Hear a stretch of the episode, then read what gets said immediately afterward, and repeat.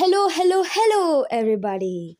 Welcome to the very first episode of Beaming. I'm Sumana, your host for the podcast. I hope you and your family are staying safe amidst this COVID pandemic, and I really hope that the third wave doesn't come for all of us. Okay, so for this pilot episode of Beaming, I have something very interesting planned for us to do. I want you to start thinking of your ideal city.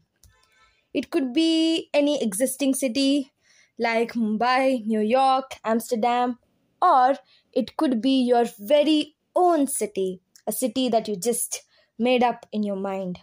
You can add little stretches of places from when you went touring before the pandemic, obviously, thanks COVID.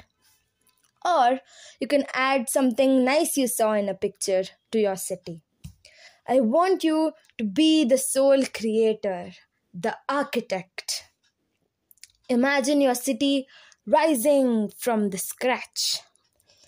Think of your city as vividly and with much detail as you can. To help you with this process, you can also imagine yourself walking on your city streets, looking all around you.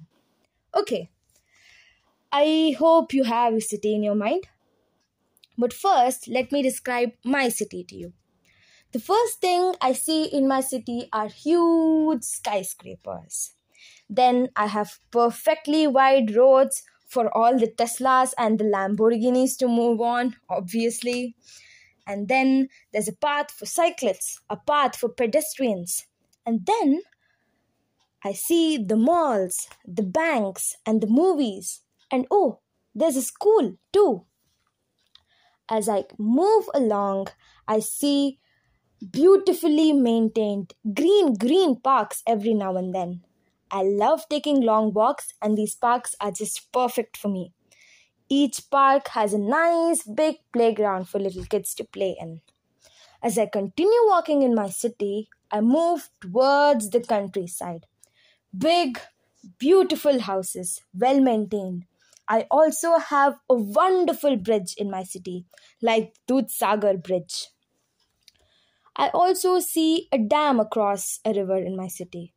We need water all year, you know. I don't want my beautiful city starving now, would I? I think I'm going to call my city Sumanatopia. Yeah, I think it's safe to assume that my city has a lot in common with your city. And if you are an urban planner or something, you might be cringing at my random placing of things. Or perhaps your city is way cooler than mine, with way cooler structures. Okay, Sumana, what's your point, you ask?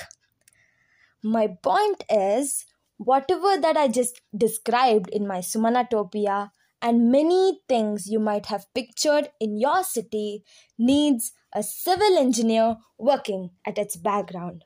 And yet, almost all of the civil engineering innovations or the civil engineers themselves do not get the traction that they deserve. And their achievements almost go unnoticed. Even though everywhere we look, civil engineering is staring right back at us. You don't believe me? Consider where you are at this moment. Are you in your room, in a house built by a civil engineer? Notice that the ceiling or the walls aren't falling down on you. That would be a disaster now, wouldn't it? Thank you, civil engineer. Or perhaps you're driving a car, driving around on the roads planned by a civil engineer. The roads may not be perfect, but they are working, no? Thank you, civil engineer. No, you're drinking water.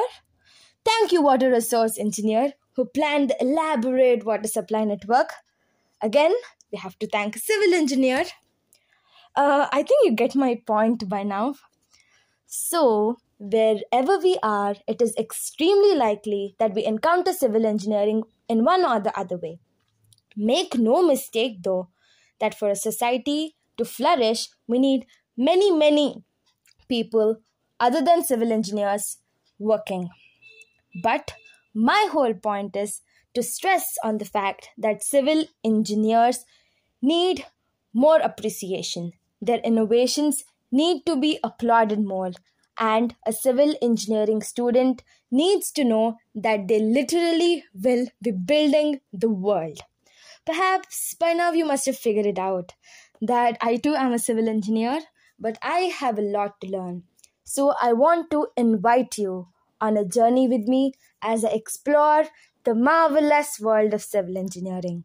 Some things we will discover on this journey may shock us or they may amaze us. But one thing I can guarantee, that me and you will definitely learn something new. And with that, we can appreciate the world around us a lot more than what we do right now. With that, I wish us a really fun ride, and I'll see you again next time. Sums out!